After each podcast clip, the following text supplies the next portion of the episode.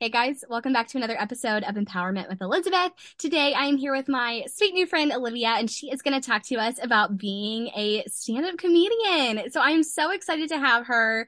Um, so, Olivia, tell us a little bit about yourself. Oh my God, I'm a comedian. I live in Toronto. I'm dying to know how the no, you're in Texas? I'm actually in Mississippi, which is even more crazy. I know. Random. So, okay, so I know about you because my favorite podcast is Celebrity Memoir Book Club.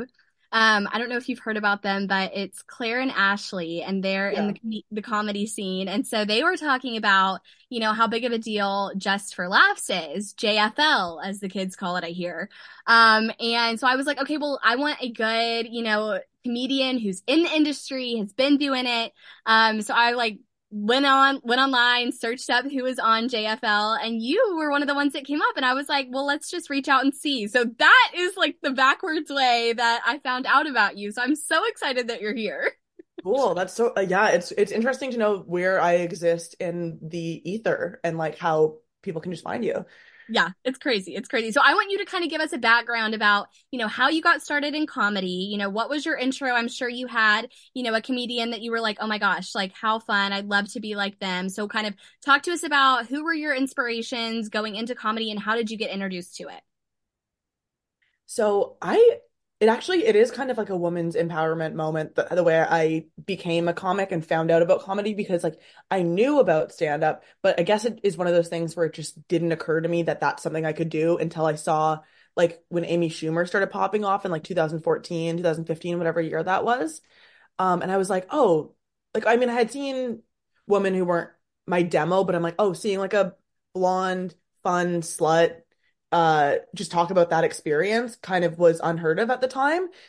And i was just obsessed with her. Like i was enamored by it all. And yeah i uh i started I, I I started like reading about like what how do you write stand up and then I started realizing that like TV writing was a job. And like I had no idea at this point. I was I think I was 21 and which is like I was halfway through university.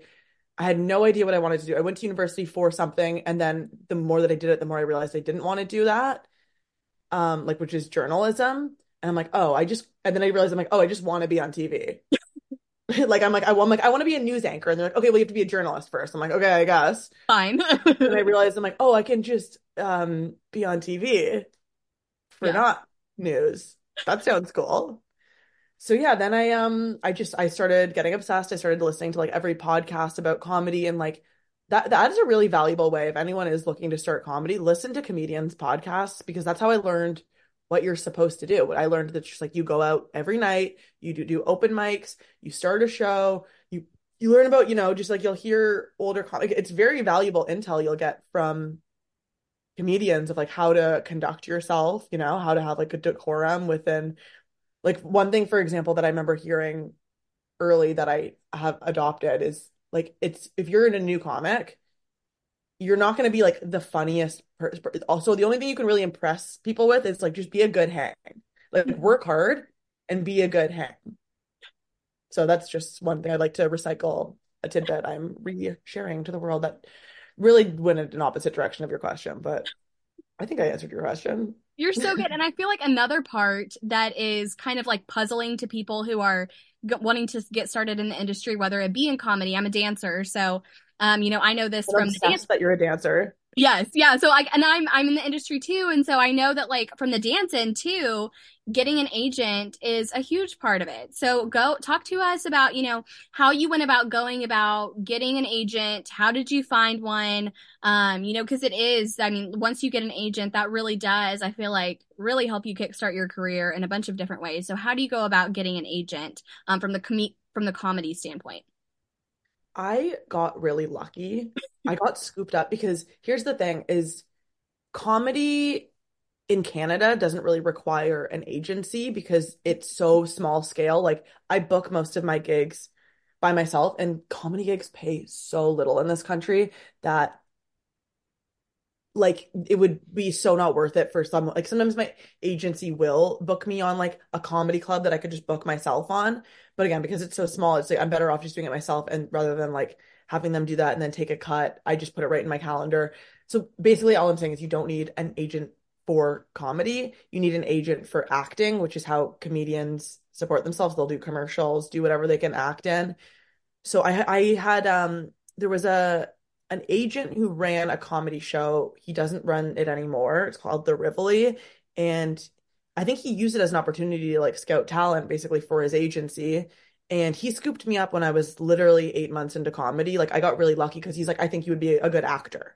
I think you're you're kind of like you have something that I'm lacking on my roster currently. So yeah, I mean, I don't really even know what advice to give people. I got really lucky. And then by the time I wasn't uh you know, was ready to change agencies, I had enough clout and credits to just pick another one. Um, but yeah, I I wish I could give good advice. I mean, I guess just be immediately talented and gorgeous and then things will fall in line.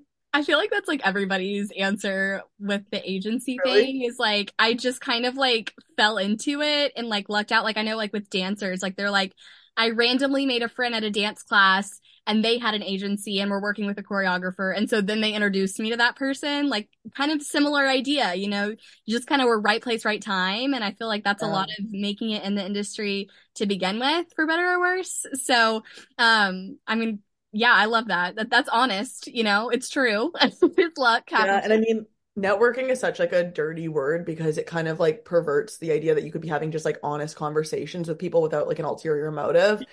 But I mean, anytime I just like go to comedy bar to hang out, I like I joke around. I'm like, I'm just here, I'm just here to network. I'm just here to network. Like, because we're all comics, we're all friends. But literally, if I go and I just hang out at comedy bar, even if I'm not booked, there's a good chance I'll get thrown up on a show.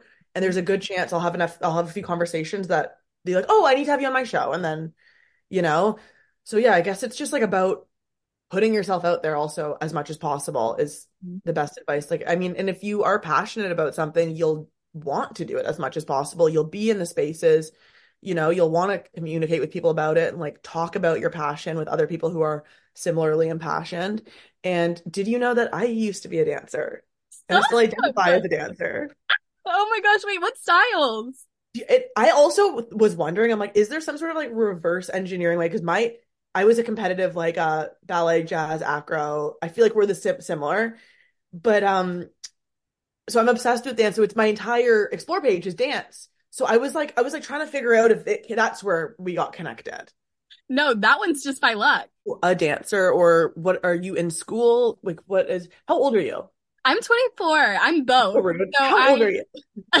I cheer for the UFL, which is like the minor leagues for the NFL. So um that's how I'm a professional dancer. And then I'm getting my Yes. master's too. So I'm all over the place. But and then I I like miss do that. pageants on the side. And so that's like my introduction to podcasting, which is how I met you. So I want to know this next question is like me selfishly asking you because I also don't understand comedy. So I want you to explain how you go about preparing for like a stand-up show.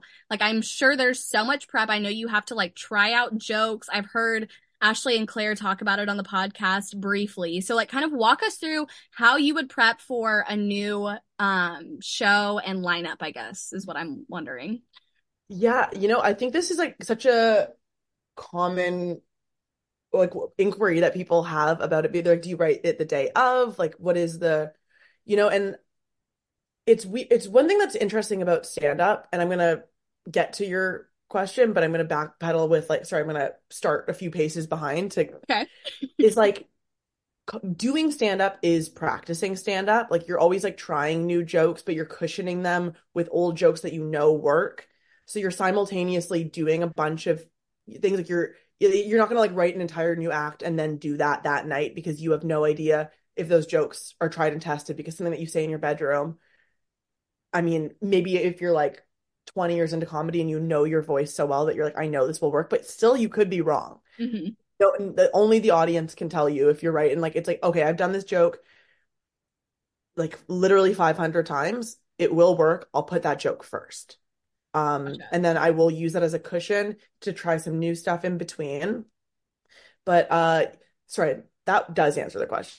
Yeah. But what I was going to say was that um, I think stand-up is so interesting because it's the only art form that you have to like when you do an art form, you can practice, fail in private, and then when you're ready, you think you're good enough, you can show it to the world once you're done. And once you think it's like a fine, but it's like you have to, the first time you ever try stand up is public. It, every, you're practicing is public. So you just have to be bad and bomb for so long. Wow until you're okay and then you still bomb. I mean i'm so resilient to rejection now which is which is great honestly. It's um but yeah sorry to answer your question like there there will be certain occasions where you'll tailor material you know what i mean? There's events that you have to be cleaner there's events that are like um billed as sex positivity. So then you'll do all those sex jokes that women are regularly discouraged from doing. Um and then yeah, I think in general, like I, I, I, it depends on who you are and what your goal is. But for me, I really only find satisfaction in doing comedy if I'm trying new stuff all the time. It's the only way to make it feel fresh and alive. So I need to always be doing something. Like even some people argue like, oh no, not on this show. You shouldn't do anything new. But I'm like, but then I will have no life, and I won't deliver the the set will feel stale. Mm-hmm. So I'd mm-hmm. rather do one new joke that isn't that tight, that doesn't have all the tags, that isn't ready, but it it will act as a vehicle to carry the rest of the shit I'm tired of saying. Mm-hmm.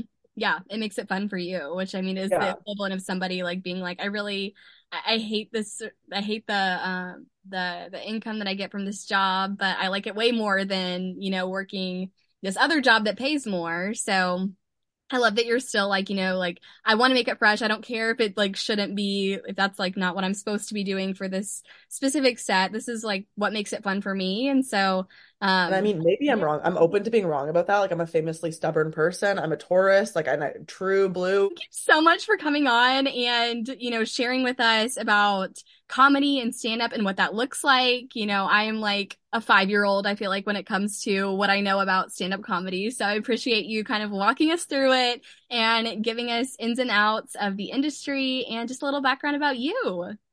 Totally. Thank you so much for having me on. This was really fun. It was very nice to meet you. Oh my gosh, you too. Thank you so much. And I will see the rest of you guys on our next episode. Bye, y'all.